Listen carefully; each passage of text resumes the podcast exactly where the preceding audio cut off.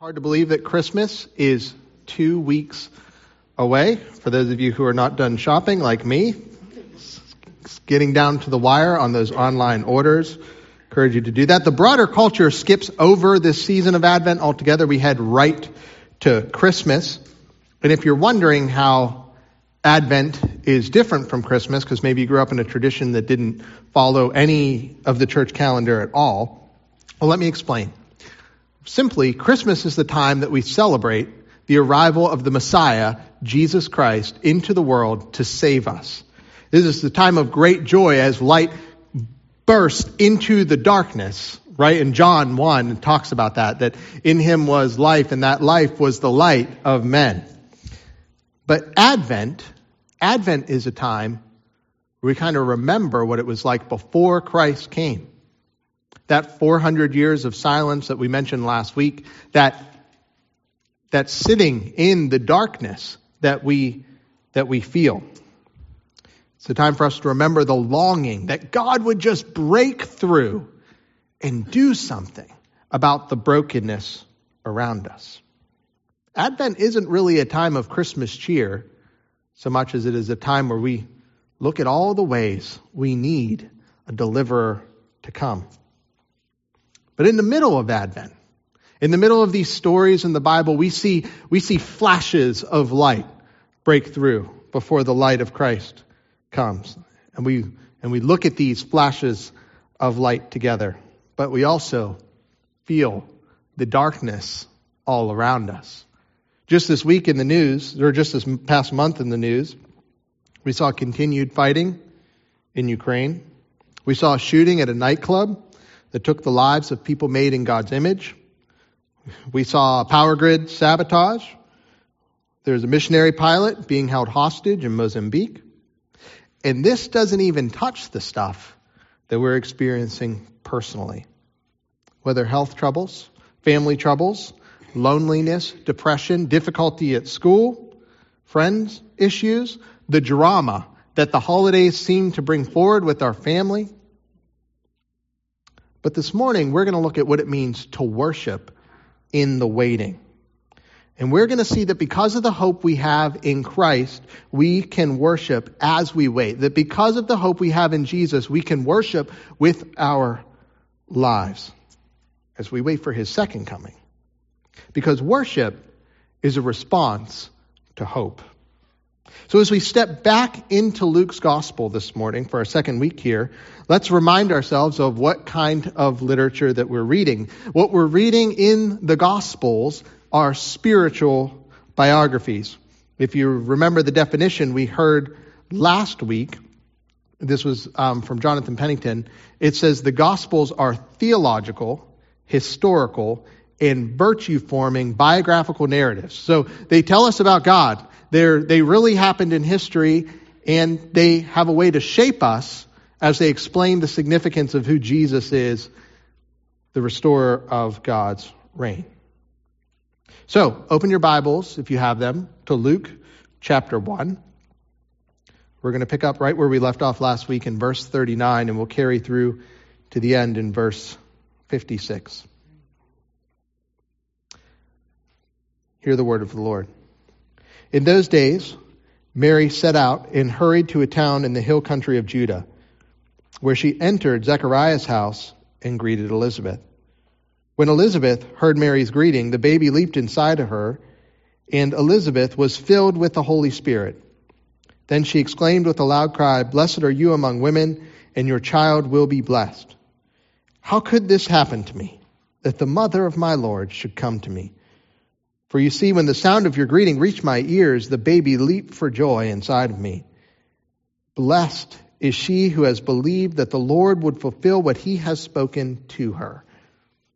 And Mary said, My soul praises the greatness of the Lord, and my spirit rejoices in God my Savior, because he has looked with favor on the humble condition of his servant. Surely from now on all generations will call me blessed, because the mighty one has done great things for me, and his name is holy. His mercy is from generation to generation on those who fear him. He has done a mighty deed with his arm. He has scattered the proud because of the thoughts of their hearts. He has toppled the mighty from their thrones and exalted the lowly. He has satisfied the hungry with good things and sent the rich away empty. He has helped his servant Israel, remembering his mercy to Abraham and his descendants forever, just as he spoke to our ancestors. And Mary stayed with her about three months, and she returned to her home. This is the word of the Lord. So we have three points as we work through it. Our text this morning. The first is we've we can worship because we have hope in who God is. Hope in who God is. If you didn't notice, Luke spends an awful lot of time talking about Mary. In fact, he spends more than any other gospel writer. And a fun fact for you um, while also being known as a physician, Luke was widely understood to be a painter, like an actual painter. Many people in church history, this was kind of new to me as I studied um, for this series, many people in church history considered Luke to be the first person to paint the Virgin Mary. In fact, this painting on the left here is attributed to Luke, and then um, that and they they've dated it to around 600 and there's all kind of like fun weird medieval stories about like a plague and sickness and this painting being held up all around and like people staring at it for healing and such but luke has a particular emphasis on virgin mary and this belief carried through all the way to the 1600s which if you look on the right is a painting of luke painting the picture on the left which is kind of fascinating and so Luke is actually known as the patron saint of painters, which, if you have a, need a patron saint and you paint, maybe Luke can be yours. I don't know. You might be thinking, well, this is fascinating, Don, but why do we need an art history lesson? Two weeks in a row of paintings. I'm sorry. For two reasons. The, the idea of Luke as a painter also arose because Luke was considered a painter with his words. See, other gospels just kind of kind of say like Jesus did this to fulfill what was spoken by the prophet and then tells what he did.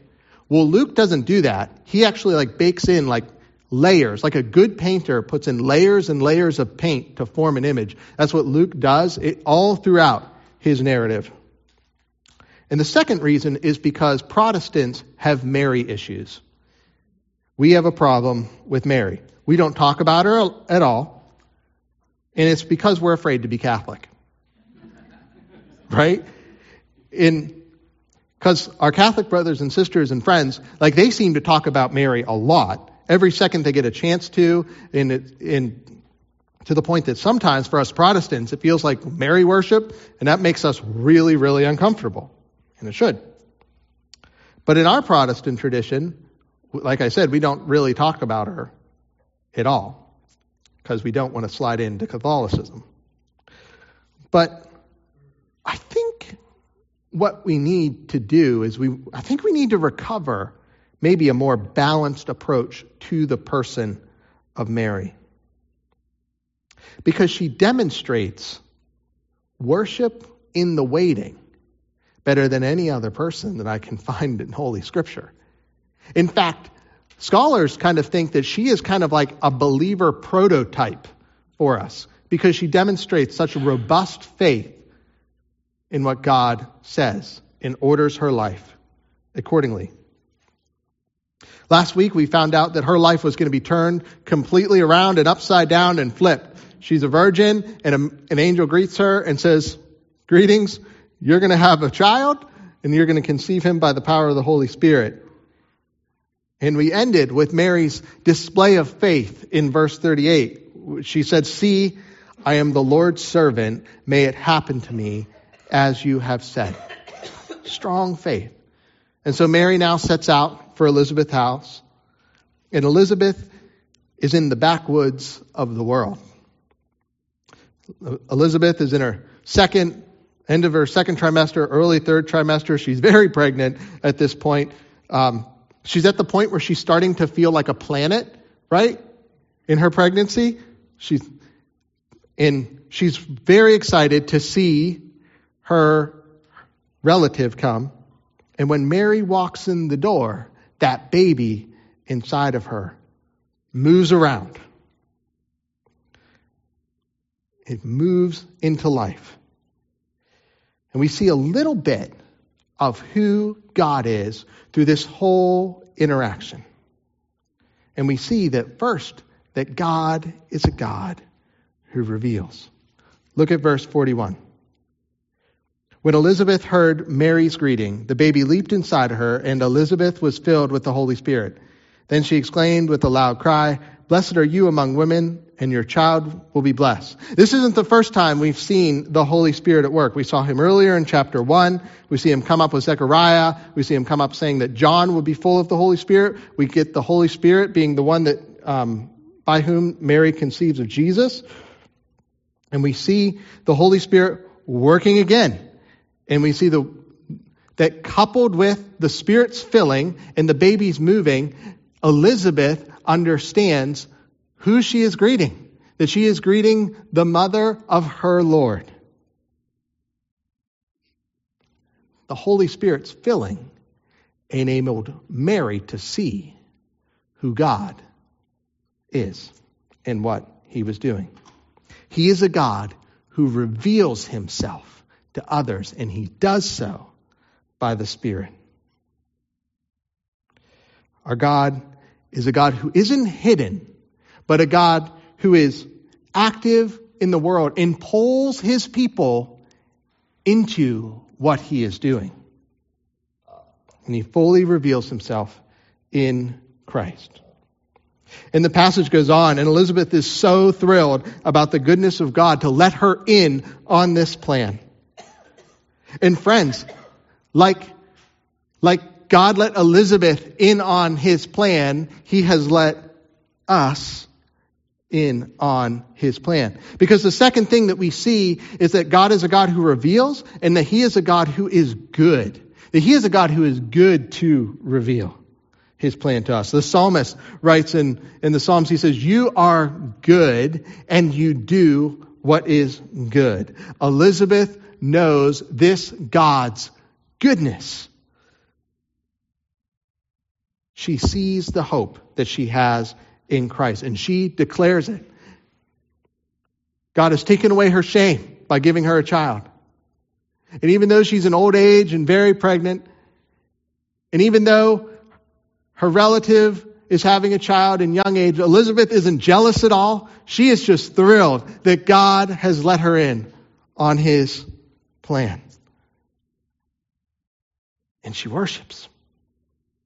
Third thing we see is that, that God is great in Savior.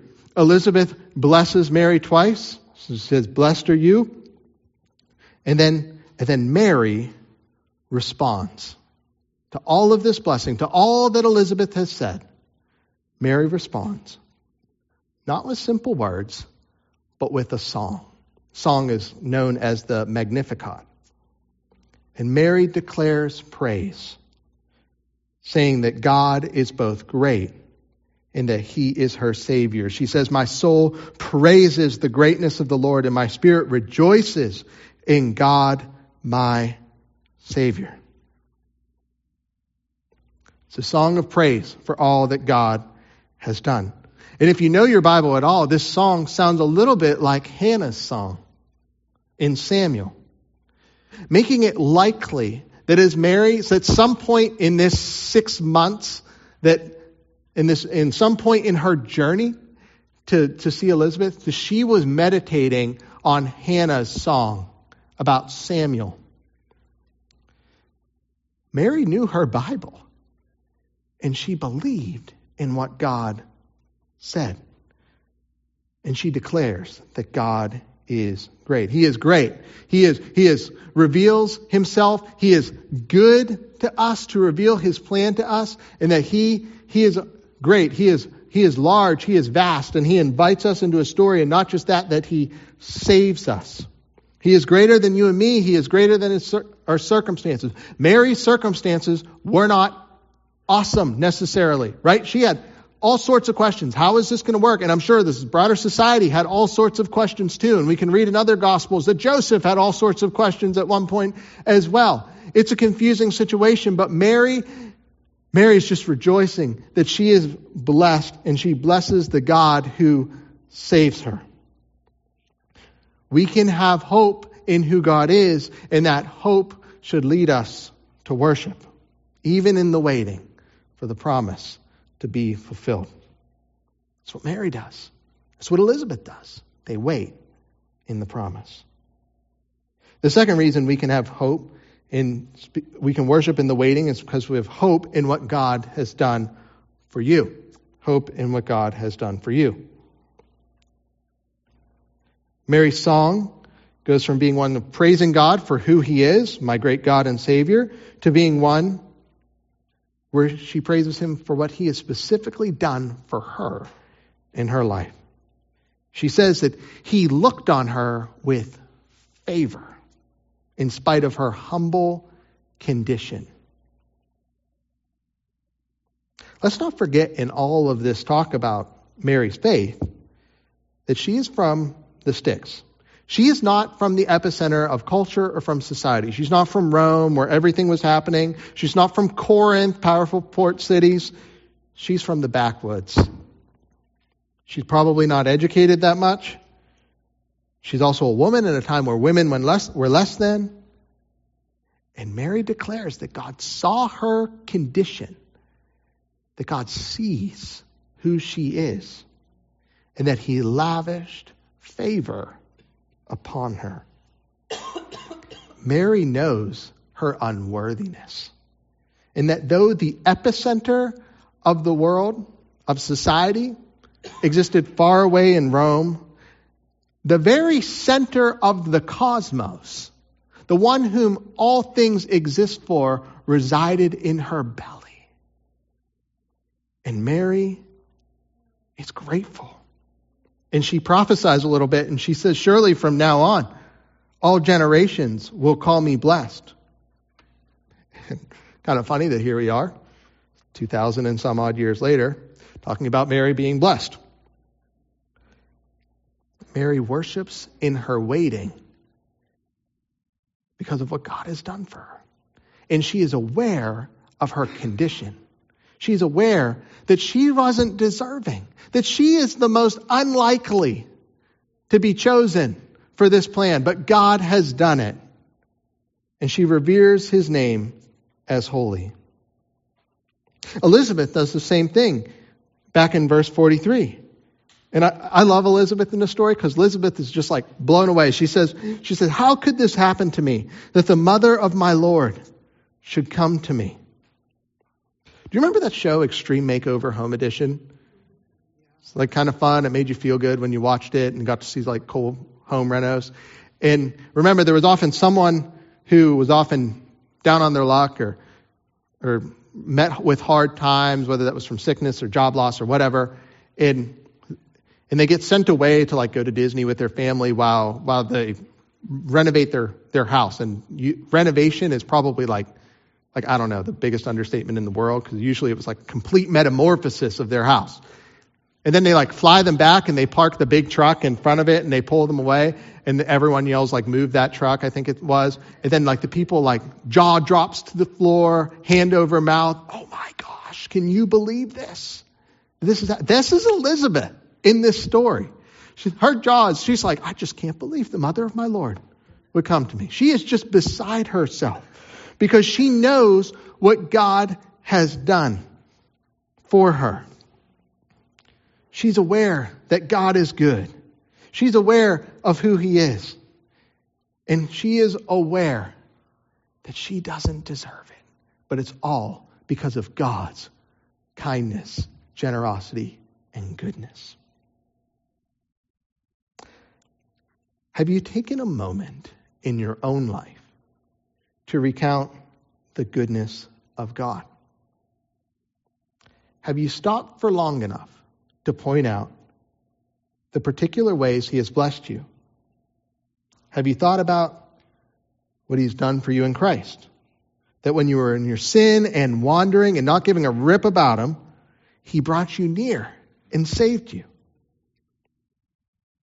And have you considered the fact that maybe your posture before Him in whatever we're waiting for and whatever we're going through should be one of humility and of being brought low before his greatness. Mary and Elizabeth give us models to emulate as we walk through the Christian life. Many of us can grow dull, tired of weary in our in our walks with faith. We can forget God. Our worship can become dried up, feel distant and just blah. And we lose our hope and our focus. But what Mary and Elizabeth do is they recount all the ways that God has shown up for them. One commentator said that we grow confidence in God by knowing what He's already done and trusting what He will do. Mary and Elizabeth, they know what God has already done because they, they actually talk about it here. And in that hope for what He's done and what He will do, it leads them to praise. So here's what some of us need to do this week. And don't let this slip by. You need to find a quiet spot. You need to grab a journal, a pen, a piece of paper, whatever, um, back of a magazine, whatever you have. And you need to make a quick list. And this isn't like write down the things you're thankful for. I know we've encouraged you to do that. You can do that too. You should. But you don't have to be crazy detailed, but write the ways that God has shown up for you in your life. Like, think back through the circumstances of your life. Like, oh my gosh, like if this hadn't happened, I wouldn't be where I am now. Think of how he saved you and the circumstances that brought you to that. Think of the relationships that maybe he was reconciled. The people he has brought, maybe that he brought into your life at just the right time. Feel free to be as detailed as you can or be as simple as you can. Feel free to write down like those trials that you've brought through. Maybe it was maybe it was walking through school with the learning disability, or maybe it was a period of, of poverty, or maybe it was loneliness that you have felt and experienced, but then the Lord, like you moved and you got friends. I don't know. Like like think back through your life. Maybe it was the, the girl that because you broke up with them, like you met the person you were to marry. I don't know, but think, look, try to see the hand of God over your life and notice what He's done for you. The job loss that led to a better job, or that led to just a greater awareness of who God is. And most of all, write down where you'd be without Christ and, and what He has done for you. And let that give you confidence, friends, that God's not done working. Let that give you confidence in what God is going to do in the future. And whatever you're waiting for, and whatever your hope feels dried up, let that help you worship. Because here's another truth that someone pointed out to me is that it's those that acknowledge God that seem to experience more of Him. Right? It's those people that actually look for God that seem to experience more and more of God in their present life. And if you're not spending the time to behold who God is and worship in your waiting, if you're not acknowledging what He's done for you in the past, you might miss what He is doing in your present. So pay attention. Open your eyes. Ask God to show you the, what He is doing. And let that bring you confidence as you worship. Which brings us to our final point. We can worship because of hope in what he's doing in the world. Mary's song takes a shift from who God is to what he's done for her. then she highlights several key things. First, she highlights the mercy of God. She says that his, and this is in 50, his mercy is from generation to generation. Friends, what God is doing in the world through Christ is He's extending His mercy from one generation to the next. There's no place where it cannot reach, no people group that's too far from Him, no sin done that's too that's greater than his love or his mercy, it just keeps going. No people outside the scope of his love and his care. God is merciful, and that mercy will keep rolling from generation to generation. And in the silence of 400 years, God's mercy still hadn't stopped. And after highlighting his mercy, Mary then shows that God is also turning the world upside down and flipping the script. Look at these verses. This is verse 50. He gives mercy for those who fear him. 51, he scatters the proud. 52, he topples the mighty and exalts the lowly. 53, he satisfies the hungry and sends the rich away empty. There's a lot there. That, that God, in what he's doing in the world, that, that through breaking into the world through Jesus, what he is doing is he is flipping the script upside down. All the values that our culture thinks is important, God turns on its head, right? Is that first thing we see is that that as followers of Jesus, we might feel looked down upon in broader society. We might feel like outcasts. This can make walking in earth hard sometimes, but we see that God's mercy is for those who fear him. Second thing we see is that God scatters the proud. That, that a culture that values making a name for yourself or rising to the top, that, that elects leaders with hubris and, and arrogance, that, that God actually scatters the proud. That, that what he is going to do is he's going to scatter all the people because of the thoughts of their hearts. All the people that think they can do it without him, those are the people that God is going to scatter. He scatters the proud because of the thoughts in our hearts. Then it says he, he topples the mighty and exalts the lowly. A study from a few years ago said that 86% of young adults desire to be a social media influencer. Whole category of people that influence, which is just crazy that we even have it. And I'm not Gen Z, so and as a millennial, it still baffles me that that is a thing. But before we get too hard on Gen Z, let's think about some of the things we are pushed to pursue. To be bold, which isn't necessarily bad. To, to make a name for ourselves. To get as many degrees as we can. To, to hoard material wealth and blessings as the, as the ends and of themselves instead of the means to other ends. But in the kingdom of God, it's the lowly, it's the outcast, that are exalted. And we see this in 1 Corinthians. It says that God has chosen what is foolish in the world to shame the wise. He's chosen what is weak in the world to shame the strong. God has chosen what is insignificant and despised in the world, what is viewed as nothing, to bring to nothing what is viewed as something. That this is what God is up to in the world through Christ. And we see next that Mary says that he satisfied the hungry with good things and sent the rich away empty. We might read that and think, well, that means spiritual satisfaction, right? That God satisfies our spiritual need for a Savior. And He does. That's certainly part of it. But I think this also has very real tangible realities. Because Jesus comes and he satisfies our deepest spiritual need. But, but there, there is a day coming, friends, when, like, people's real physical hunger will be satisfied. We don't, we might not experience that here in our comfortable corner of America. But all around the world, there are hungry people looking for a day when Christ will do away with their hunger, real hunger.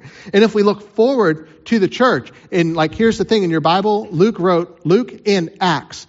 And what we do is when we look at the church, We get to Acts chapter 2 and the church living out what they see in the Gospel of Luke in Acts. And what do they do? They sell things, distribute proceeds to other people so that there was no one who had need.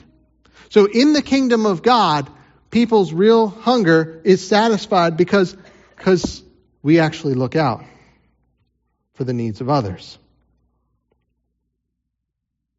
We see the values of the kingdom here are different than the values of the, of the world. God is flipping the script. God cares about truth. God cares about injustice.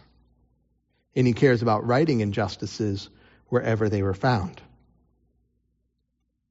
In this kingdom, friends, is a kingdom that you and me are invited to participate in. That's why they did it in the book of Acts. Because they saw themselves as participating in the life of God and in putting things back right again. We can have hope because of who God is. We can have hope because of what He has done for you. We can worship in our waiting because of the hope of what He's doing in the world, that He's setting things right again.